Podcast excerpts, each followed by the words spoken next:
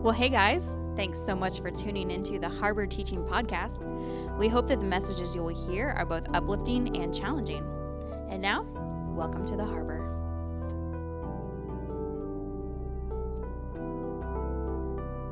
Father God, we come before you tonight and we are excited and we are anticipating what you're going to do, but most of all, we're thankful because as we've just declared in that song, and we're thankful that you love us.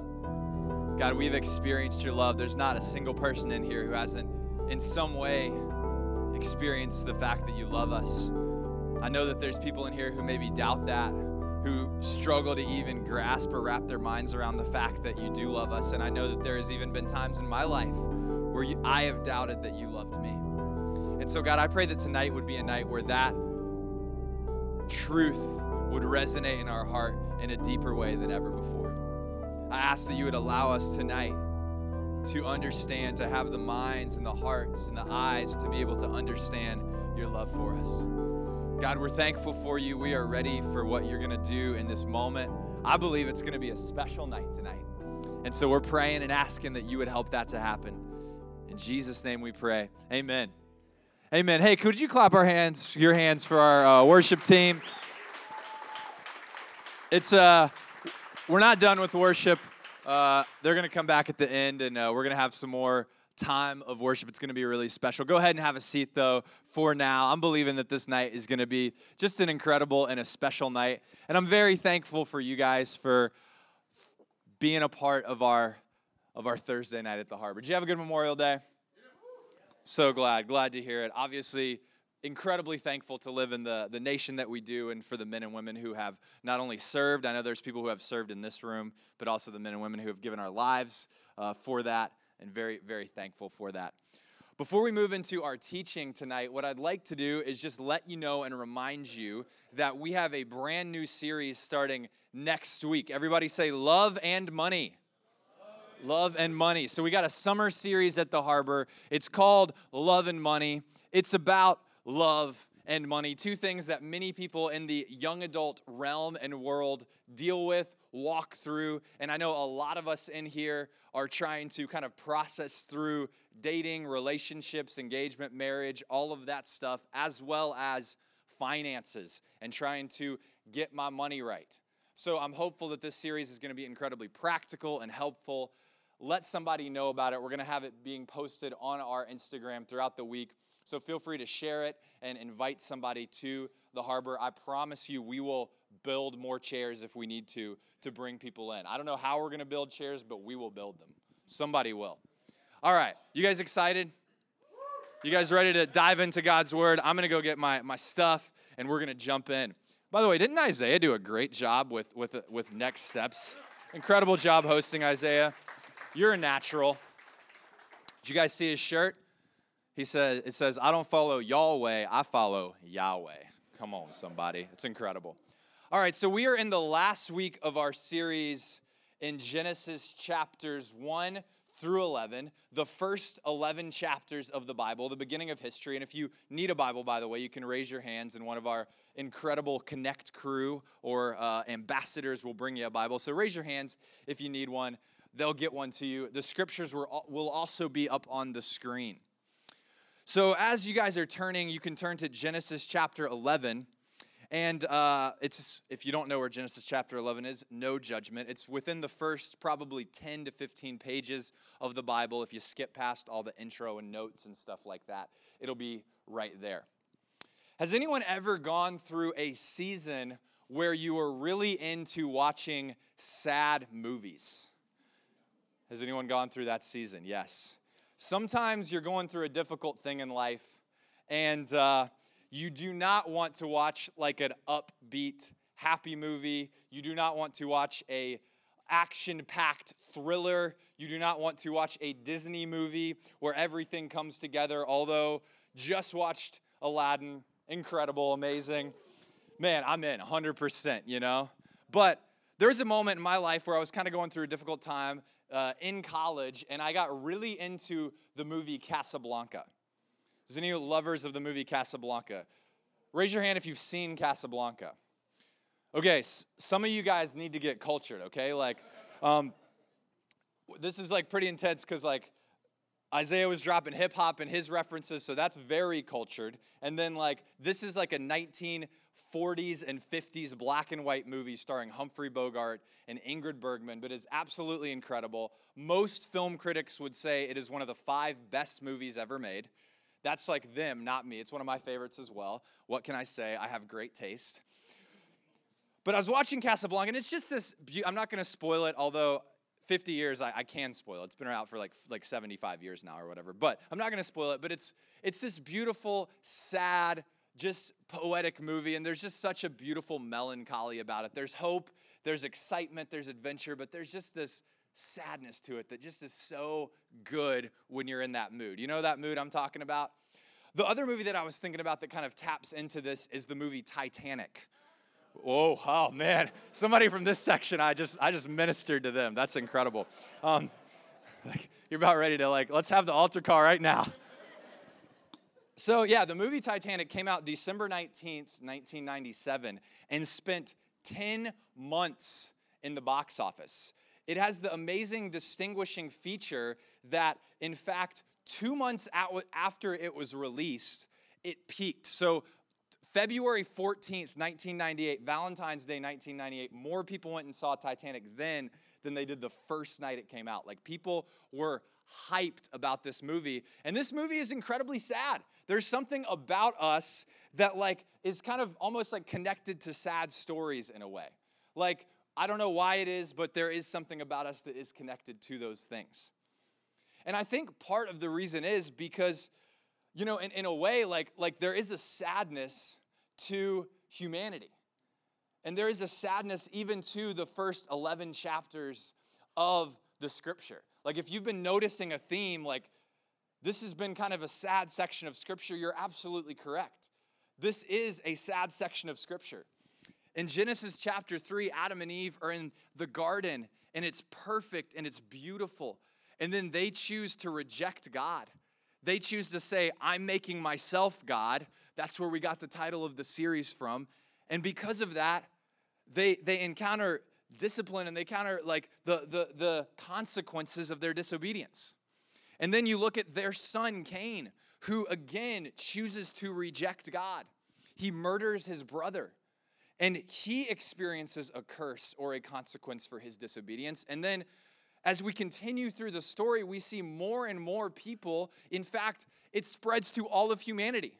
Like God says, everyone in the world has rejected me. Everyone has said, I am God and you are not. And so they experience the curse of the flood and the consequences for their action. So this story that we're reading, it kind of starts out as a bit of a tragedy. And I think the reason is, and I'm going to give you kind of a big idea, not only for tonight, but as we wrap up our series, a big idea over our whole series. And that big idea is this that self sufficiency leads to futility. Self sufficiency leads to futility. Another way of saying that is when we say, I can do it myself, bad things start to happen. When I say, I'm God and you're not God, I'm in charge, I'm on the throne, bad things start to happen. Our lives end up in a meaningless place. And we've seen it over and over and over again. This is not just a Bible thing, like, oh yeah, I get it, that's the Bible. Of course, God's gonna talk about the importance of God, like he's God and he wrote the book, so that's that's kind of what he's gonna do for his book. No, like if we look throughout history, we see that this is what happens. The 20th century was the rise of humanism. It was the rise of societies sort of saying, you know what, we're not so interested in God. God's kind of a concept that we don't need anymore. That was something that, uh, you know, people needed a long time ago, but they don't really need it now. And there was amazing advances in technology faster technology advances than ever before. We invented automobiles, we invented flight in the 20th century, we invented massive weapons of war in the 20th century. And as a consequence, it ended up being the bloodiest century in history. Like more humans killed humans in the 20th century than ever before. Why? Because self sufficiency leads to futility. even in our current 21st century. There are like a ton of advancements. Like we are living through like an amazing revolution. Like the phone that you're holding in your hand right now is incredible. And yet, we're more technologically advanced than ever before, but our anxiety and our depression rates are higher than ever before. People feel more isolated than ever before. Why? Because self sufficiency leads to futility. Being on our own apart from God is actually ending up leading us to a meaningless place. And so, what we're going to do tonight is we're going to dive into our text and we're going to see this at play again. This theme that has been continuing throughout Genesis is going to just keep on playing itself out. Let's read in Genesis chapter 11, verse 1. The scripture says, Now the whole earth had one language and the same words. And as people migrated from the east, they found a plain in the land of Shinar. Everybody say Shinar. Shinar. And they settled there. So, just to recap and to catch you up, last week, Kevin talked about the story of Noah and the flood. Did anyone think Kevin did an incredible job with Noah and the flood? Give it up for Kevin. That was absolutely incredible. He's in the back right now. Kevin, you crushed it. So we did this awesome job with Noah and the flood, and we left off where God had taken Noah and his family through this worldwide flood. God had hit reset on humanity, and now he is, Noah and his family are living, and their mission is okay, it's time for us to repopulate the earth. Now, what you're going to read in Genesis chapter 9, we're skipping over to 11, but in Genesis chapter 9, if you want to, you're going to read a really weird story about Noah and his sons. It gets bizarre for sure. And you're like, man, I didn't know. Like, we've had some really bizarre things already happen in Genesis. It just keeps staying weird.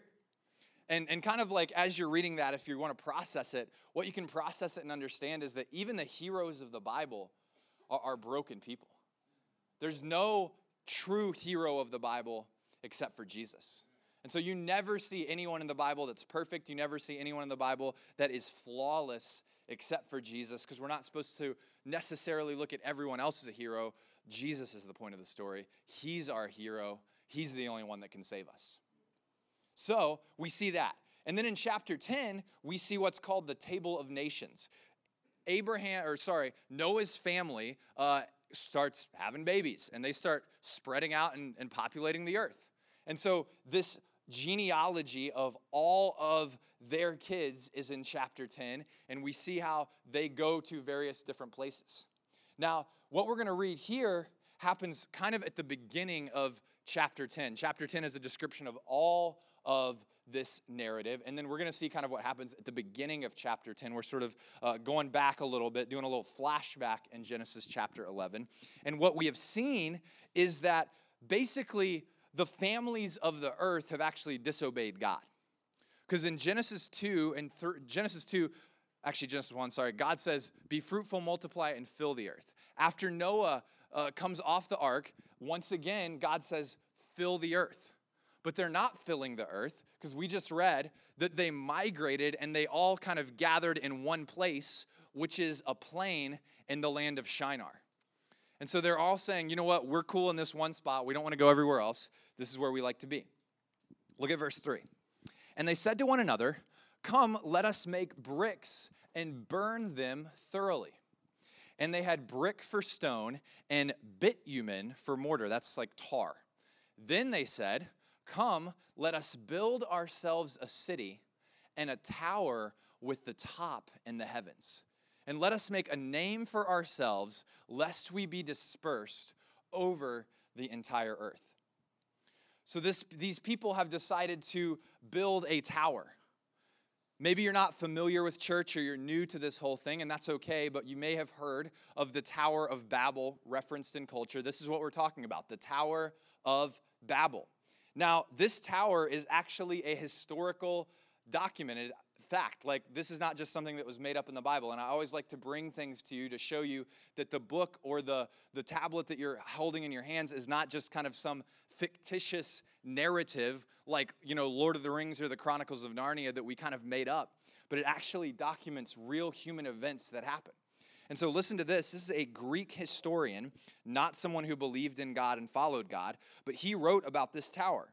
He said, In the middle of the precinct, there was a tower of solid masonry, a furlong in length and breadth, which was raised upon a second tower, and on that a third, and on that an eighth. So there's a tower, then they built a tower on that tower. They actually built eight towers. The ascent to the top is on the outside by a path which winds around all the towers. So, how do you get to the top? There's a staircase going up all the towers. When one is halfway up, one finds a resting place and seats where persons are wont to sit sometimes on their way to the summit. So, if you get tired on your hike up the tower, they built a bench. On the topmost tower, there is a spacious temple. So, this is a Greek historian writing about this tower. Now, I want you to notice something. They say, Let us build a city with a tower at the top in the heavens, and let us make a name for ourselves, lest we be dispersed over the entire earth. So they're saying, We want to make a name for ourselves. We want to be famous. We want to be powerful. We want to be self sufficient. And they're saying the point is we're building this tower to reach the heavens. In other words, we want to figure out how we can make it to God, or we just want to be God ourselves. Now, listen to this, verse 5. And the Lord came down to see the city and the tower. Now, the writer of Genesis is doing something very clever here because he just said that the people are trying to build a tower with its top in the heavens. Then the writer says, You didn't do a very good job because the Lord had to come down to see it. Like God's like, well, it, it ain't here because I'm having to descend. I'm having to hit the down button on the elevator to get down there. So he's kind of throwing a little bit of shade at these guys right here. Sorry, the Lord had to still make it down there. You didn't reach him. And the Lord said, Behold, they are one people, and they have one language. And this is only the beginning of what they will do. And nothing that they propose to do will now be impossible. So God is actually saying that this amount of unity that they have is actually a really bad thing. Because they all have a common language, because they all have a common purpose, they will be able to accomplish anything. Now, that could be a good thing if they had good motives, but because they have bad motives, this is a problem. Let's keep reading verse 7. Come, let us go down. This is God talking to himself. This is the Trinity at work right here. Come, let us go down, and they're confused their language, so that they may not understand one another's speech. So the Lord dispersed them from there over the face of all the earth and left off building the city. Therefore, its name was called Babel, because there the Lord confused the language of all the earth. And from there the Lord dispersed them all over the face of the earth. So imagine, if you will, that you have woken up every single day and every single person that you have ever met in all of humanity spoke the same language. You understood them. And then one day you wake up and the people that you had been working with, the people that you had been dreaming with, the people that you had been doing life with, literally spoke an entirely different language. Like God actually, this is the moment where God created the languages of all of the earth. And so this is kind of a powerful and mind blowing and very crazy moment that happens when God actually gives all of these multiple languages. And in the process of giving these languages, he ends up sending people all over the earth and kind of dividing people from this united cause that they were at. So here's what happens these human beings had rejected God. They had walked away from the purposes and the plans that God had for them. Now, when this happened a few years ago, God had sent this flood. And he, he actually hit reset on the entire world's population. He said, like, we have to wipe you out because you guys have gotten so wicked and so evil. Now, God didn't just suddenly zap them. We learned a couple weeks ago that God was very patient and He offered time and time again for them to repent over a hundred or over, honestly, like a 900 year period where they could have turned back, but they didn't. And now, in this time, God does not stop humanity, God does not wipe out humanity, but God does something to suppress the evil that is in humanity. God puts up some boundaries to keep people's wickedness at bay. Here, here's kind of a way to think about it. Some of us in this room are very bad at bowling. Don't mean to insult you. Just given statistics and math, there are a few people in here who would be happy to hit 50. Let's face it. By the way, 50 is not good. And so the bowling alleys have invented this beautiful thing that allows us to mitigate our badness. They're called bumpers. And you can ask and put up bumpers. And guess what? Here's the thing bumpers will not make you a good bowler, but bu- bumpers will keep you from being an abysmal bowler. And so, this is kind of what God is doing. He's dividing them based on languages so that they will not continue in this united, focused wickedness that was ultimately going to end up in their own destruction. So, it didn't make them good, but it mitigated their badness. God in this moment is disciplining them, but He's also giving them grace because He's allowing them to continue to move forward in the world with the effort to hopefully one day have them turn to Him. Now, here's what's really beautiful. Even though God decided to limit wickedness by dividing, God's ultimate goal is to unite.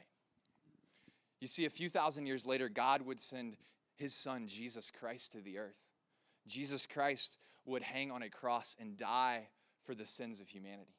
And he would rise again. And when he did that, he created a new people, a united people. It says in Ephesians chapter 2 that Jesus broke down the dividing wall of hostility between those who were in and those who were out. And so, for every single person who is a follower of Jesus, regardless of your language, regardless of the color of your skin, regardless of your socioeconomic background or what passport you have, all of us are united under one name, the name of Jesus. And so you and I, we actually have, if we're followers of Jesus, we have more commonality with a believer who lives in Beijing, China, who speaks Mandarin Chinese, than we do with our coworker who doesn't follow Jesus, even though they speak the same language and they look exactly the same as us. Spiritually speaking, we are more united there. And so we have brothers and sisters everywhere. For those of us who are going on the missions trip, we're going to meet brothers and sisters in Christ, one nation, one people.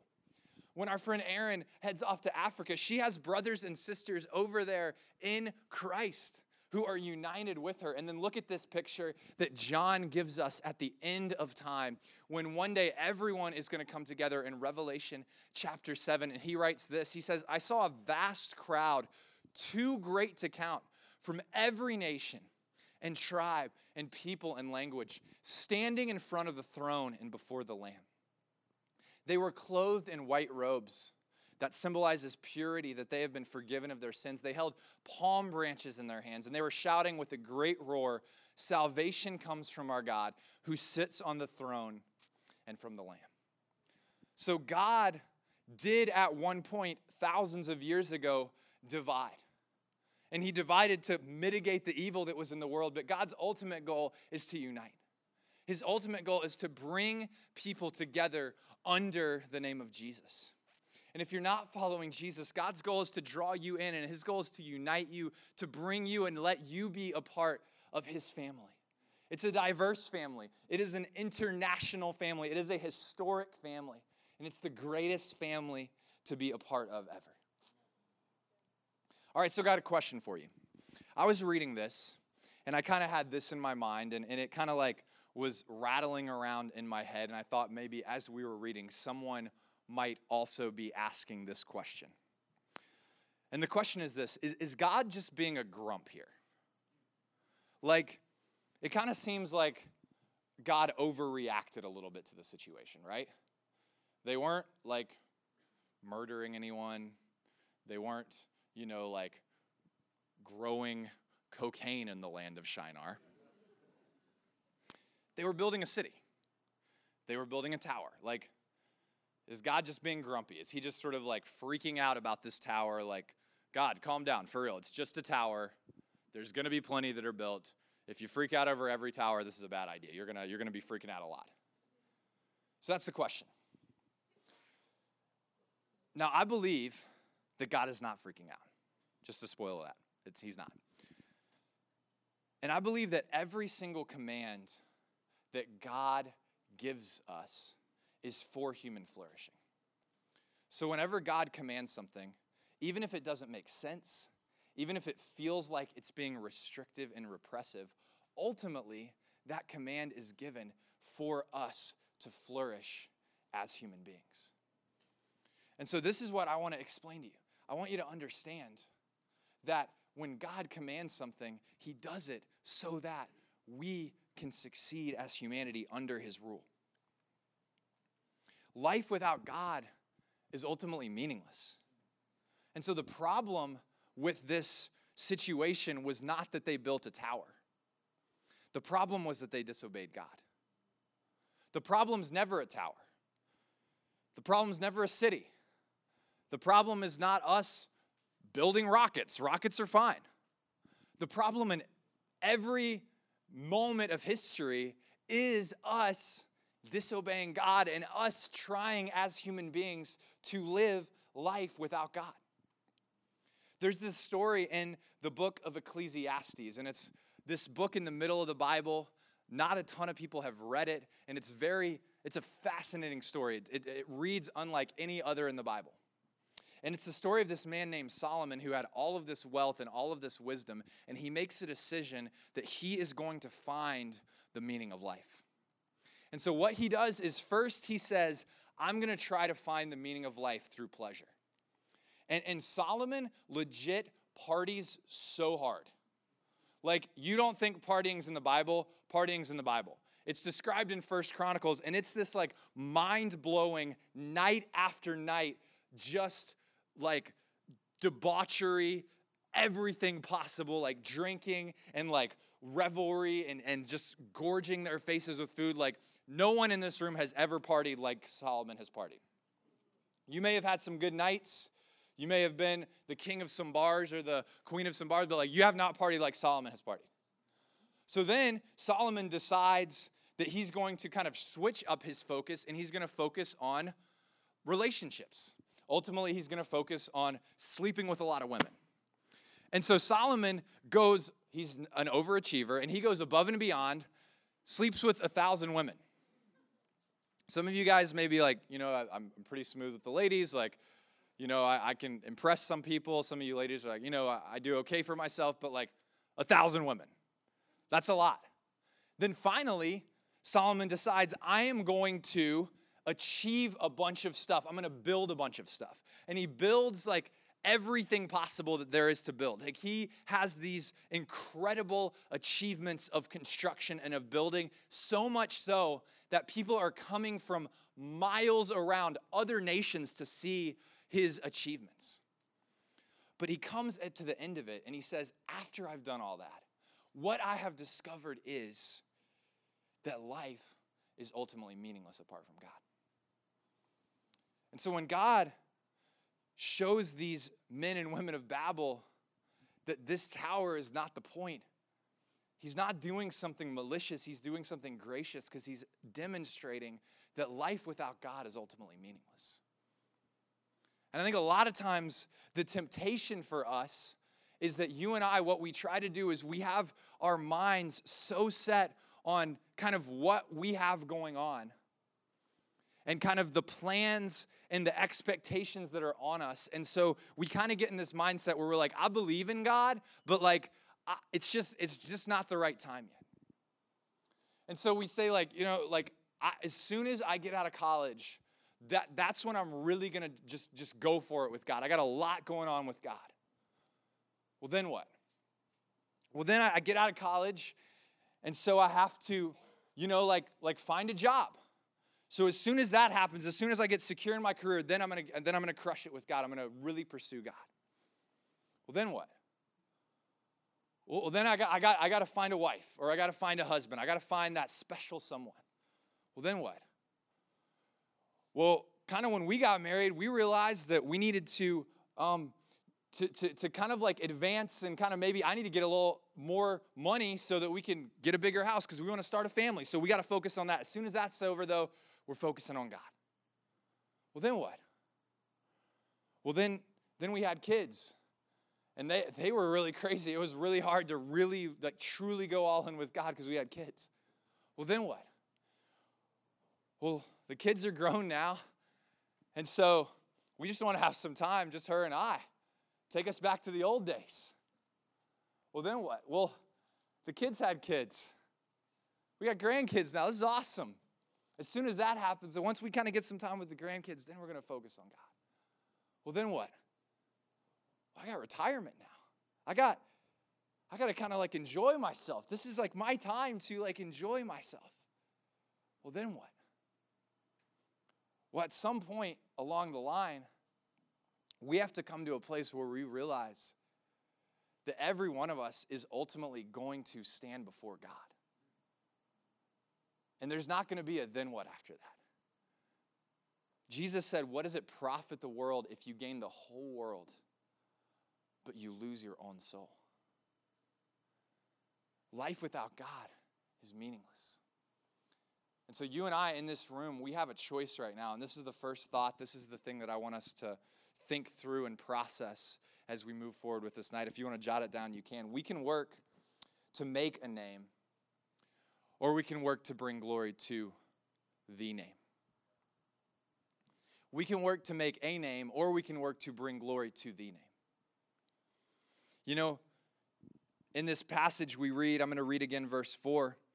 The folks who were at Babel said, Come, let us build a city and a tower with its top in the heavens, and let us make a name for ourselves, lest we be dispersed over the whole earth. Let us make a name for ourselves. We want to be famous. We want people to know us. We want to be powerful. We want people to respect us. We want to be self sufficient. We don't want to rely on anybody for anything. But notice this lest we be dispersed over the face of the earth. Isn't it interesting that their grand ambition was actually motivated by fear? And I wonder if sometimes for us, our grand ambitions are motivated by fear. I don't want to become like my mom. I don't want to be poor like my parents were poor. I don't want to wake up one day and realize that I've wasted my life. And so, because of that, I need to make a name for myself. You know, we live in a generation that loves to make a name for themselves. The ultimate goal of so many in our generation is to be an influencer, to be a public figure on social media, to be more liked, to work with the algorithm so that we can have the top of people's feet. And even maybe that's not your fancy, maybe that's not what you desire to do, but the pressure that is on our generation is you got to figure out how to make a name for yourself. This is the time. You're a young adult. You got to figure it out. You got to get a career. You got to get a spouse. You got to advance. You got to make something of yourself. This is the time to do it. But so often I think that our motivations for that can be fear. What if I don't do that? What if I fail? What if, what if something happens to me and I'm not prepared for it? And so we can let fear consume us and we could start to build towers for ourselves, just like they built towers. We start to build the Bryan Towers and the Bob Tower and the Jill Tower. We build these towers because we're trying to prove to the world that we're something. But you know what's crazy? Jesus he speaks to his disciples and he speaks to the people in, in Matthew chapter 6. And he comes with this absolutely crazy flip of the script. He completely turns the entire paradigm upside down and gives us a brand new reality. Jesus says this, therefore do not be anxious, saying, What shall we eat? Or what shall we drink? Or what shall we wear? For the Gentiles seek after all these things. Another way of reading that is the pagans seek after these things. This is what everyone freaks out about. And your heavenly Father knows that you need them all. But seek first the kingdom of God and his righteousness, and all these things will be added to you. Now, these words, what shall we eat? What shall we drink? What shall we wear? We get it, but like we don't get it like the listeners that first heard would have gotten it. Because they lived in a society where they didn't have a tap to get their water. They didn't have a grocery store to just go grab some food. Like, if they didn't go to the well, there was no water. If they didn't go out and fish and actually catch a fish, they didn't eat. So it wasn't like, oh, yeah, don't worry about it. Like, it's fine. Like, there's an Aldi's, all right? Stop freaking out. Like, for them, they would be like, how could you say don't worry? If I don't get a fish today, my son is not going to eat a fish. He's not eating, he's starving. It would be irresponsible of me not to worry about these things. And maybe for us, it's not what shall we eat, what shall we drink, what shall we wear. Maybe for us, it's what am I going to do in the next five years? Who am I going to get married to? Like, what is my life actually going to be? Like, this is the thing. If I'm not worried about it, who's going to be worried about it? If I'm not taking care of it, then nobody's going to take care of it. If I'm not looking out for this guy, nobody else is. But Jesus comes with this insane command. He says, Stop worrying about it. But he also comes with this incredible promise. The command is instead of worrying about this, seek me. Seek my kingdom. Seek my righteousness. And he says, if you look after my glory, then I'll take care of your name. If you focus on me, I'll focus on taking care of your life. I'll hold in your hands the things that you need held. So, how do we do that? Like, that's a, that's a major question. I was thinking about this. How do we live for God's glory? Because I think a lot of us want to do that. I think a lot of us, when we see this verse, we feel it and we're like, man, that, that would be awesome, but how do I do it? Well, I don't think it comes with us just completely demolishing everything that we've built, okay? I don't think we should stop going to work tomorrow. I don't think we should stop going to the grocery store. I think what it is, is we need to change in perspective. We need to change in our mentality. I'm not looking to build a name for myself, I'm looking to live life for God's glory. I'm looking to live life in such a way that He is the only one that matters. And if you're going to seek God's glory, it starts with seeking God's face. It starts with spending time with God. You got to get to know God if you want to build your life on God's glory. Because here's the thing if you pursue God, if you look after God, if you make God your sole focus, if you're like, man, that's what I want. I want to know God. I want to, to draw near to Him. I want to experience His love. I don't just want the words of Scripture to be words, but I want them to actually experience in my life. I want to be a part of what's happening. I don't want to just know about God. I don't want to have some facts in my mind about Him. I want to know Him. I want to walk with Him. I want to experience what it's like to actually know His love in a deeper way and walk in more intimacy with Him. I really believe if that's the goal, your life's going to bring glory to God. And so, so, how do we do that practically? I think it starts with us spending time with Him. It starts with us making it a priority to actually spend time with God. And so for me, what that looks like is in the morning, I try to make it a priority to every day read the scripture and spend time talking to God in prayer. Now, there's people who, who, would, who, who are intimidated by that. Sometimes it's scary to open up the Bible when someone's not kind of helping you walk through that. But keep, start doing it. Start moving forward with it. Actually, Katie and I just uh, we we released on on my like YouTube channel. We released like a, a few uh, YouTube videos on how to read the Bible. So you can check that out like on my Instagram if you want to like help you process through that and learn how to actually approach reading the Bible in a way where you can understand. But in addition to that, one thing that I really try to do is I try to carve out a few minutes on a different part of the day, maybe at noon or maybe in the evening. And I try to just spend some time in silence and in quiet sitting with God. Maybe I'll look at one verse from the Psalms or one verse that's encouraging to my heart. But my goal with this is I'm not trying to read a bunch of stuff.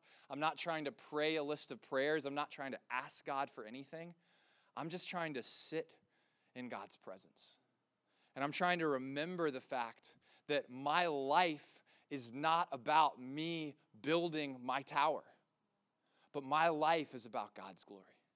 And my goal is not just to do a bunch of stuff and to rush around and try to figure out everything. My goal is to know God. Not to know about God, to know God. So that's the first thing that we need to do. We need to seek God's glory instead of trying to build our own name. Imagine with me for a second, what if some people in this room like actually did that? Like if we had a generation of people who said, I'm not trying to build my own name. I'm not trying to build my own tower and my own dynasty and my own brand. I want to live for God's glory. That's what I want to do. And if a bunch of us started to do that, that unity, that would be powerful. We could change Brevard County with that. We could start going out into the world with that. Because we are actually starting to seek God and say, it's not about what I want, it's not about my brand, it's about God's glory. The last thing I want to lay on you, and this is for tonight, but this is also kind of a closing point on our series, Myself the God, and it's this there's always hope. There's always hope. And I'm going to ask the worship team to come back up and help me close out this message. As I said in the beginning, this story, Genesis 1 through 11, has elements of tragedy. Not only is it tragedy in and of itself, but it actually also explains every other tragedy in the world. But even in the middle of tragedy, there's always hope. I'm going to show you that hope in just a second. If you would look with me at Genesis chapter 11 and then jump down to the bottom, verse 27 of Genesis chapter 11. And it says this It says, Now these are the generations of Terah. Terah fathered Abraham, Nahor, and Haran. This is a guy named Terah, and he had three kids Abraham, Nahor, and Haran. Haran fathered Lot. Haran died in the presence of his father Terah in the land of his kindred in Ur of the Chaldeans. Brian, how is this hope? This doesn't seem like hope to me. This seems like four names, and one guy died. Let's keep reading. And Abraham and Nahor took wives. The name of Abram's wife was Sarai, and the name of Nahor's wife, Milcah, the daughter of Haran, the father of Milcah and Iscah. Now Sarai was barren, she had no child. Brian, we still have no hope. We now have two marriages, one of which has no children, so actually less hope. It's worse than before. I'm sadder than if we hadn't read this. Terah took Abram his son and Lot the son of Haran, his grandson, and Sarai his daughter in law, his sons Abram's wife, and they went forth together from Ur of the Chaldeans to go into the land of Canaan. But when they came to Haran, they settled there. The days of Terah were 205 years old, and Terah died in Haran. Still not great. Still no hope. Here's the thing when God wants to change the world, God does not start with this massive advertising campaign with some big slogans, with some major uh, news networks promoting it. He doesn't buy a commercial spot at the Super Bowl. He doesn't pay for ads on the most popular YouTube videos. When God wants to change the world, He starts by changing one person.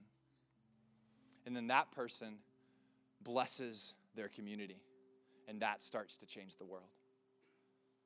So maybe the God actually wants to change Harris by changing you. Maybe God wants to change Eastern Florida State by blessing you and filling you with a deeper desire for His glory. And as that happens, Eastern Florida State starts changing.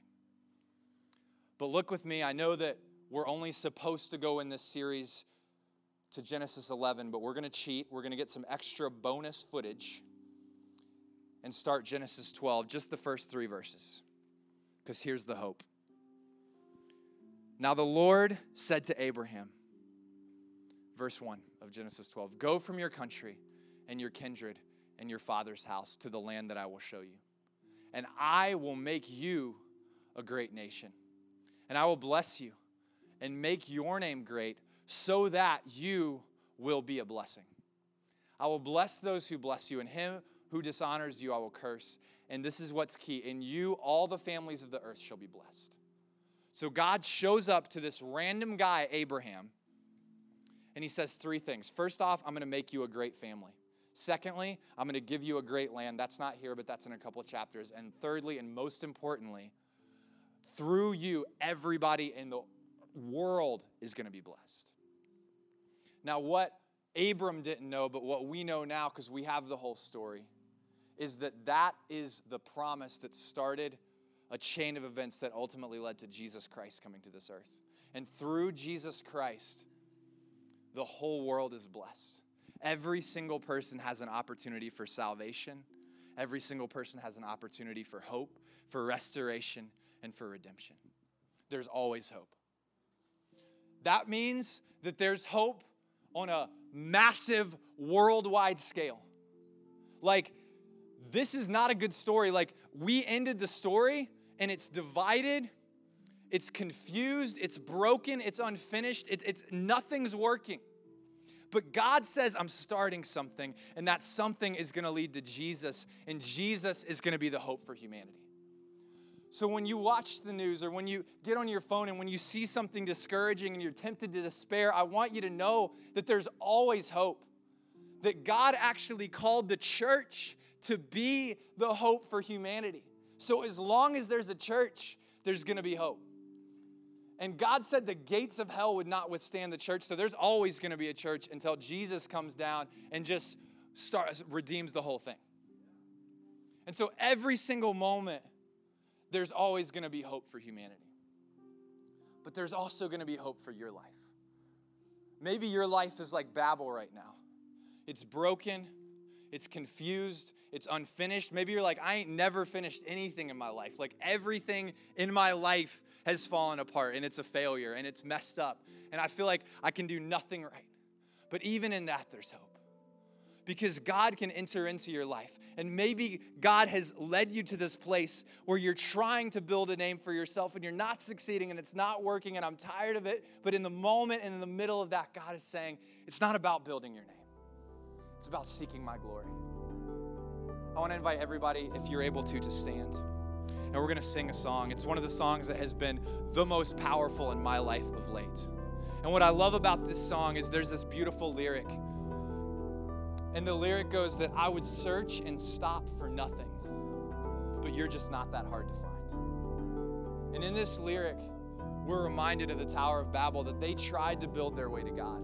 But the truth is that it's impossible to get to God. But the beauty is that God's just not that hard to find because He came down to us in the name of Jesus Christ. And He wants to save you, He wants to rescue you, He wants to redeem you, He wants to love you and He wants you to encounter a life with Him that is built on His glory so that He can bless and save and redeem the world. So, if you're able, I want to invite you to sing. I want to invite you to draw near to God to seek after God in this moment. So, let's sing together.